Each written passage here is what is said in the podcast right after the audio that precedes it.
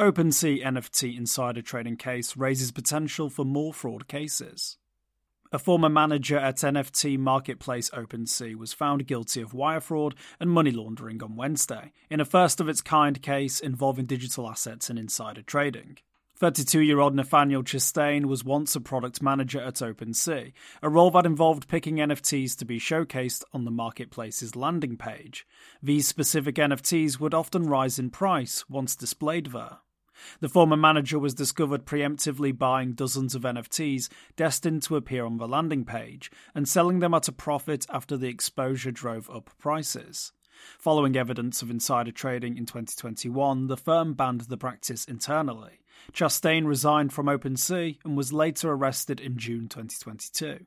Prosecutors claimed Chastain made close to $57,000 in profit.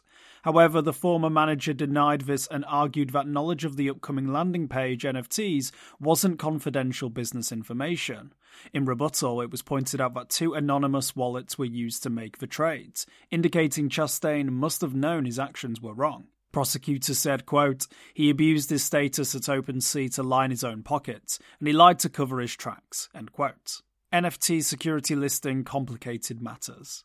The OpenSea insider trading case brought a legal dilemma. Chastain had to be charged with wire fraud, not securities fraud, due to the ongoing debate surrounding the legal classification of NFTs as securities.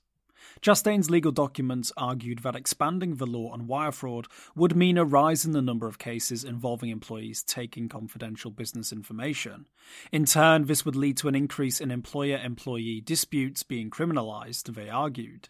Over 300 defense attorneys expressed support of Chastain's request to drop the indictment, echoing concerns that the legislation would, quote, criminalize a broad swathe of conduct, end quote, via Bloomberg.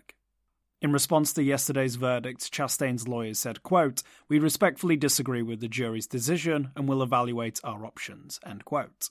The 32 year old faces a maximum sentence of 20 years in prison. Got a tip? Send us an email or Proton Mail. For more informed news, follow us on Twitter, Instagram, Blue Sky, and Google News, or subscribe to our YouTube channel.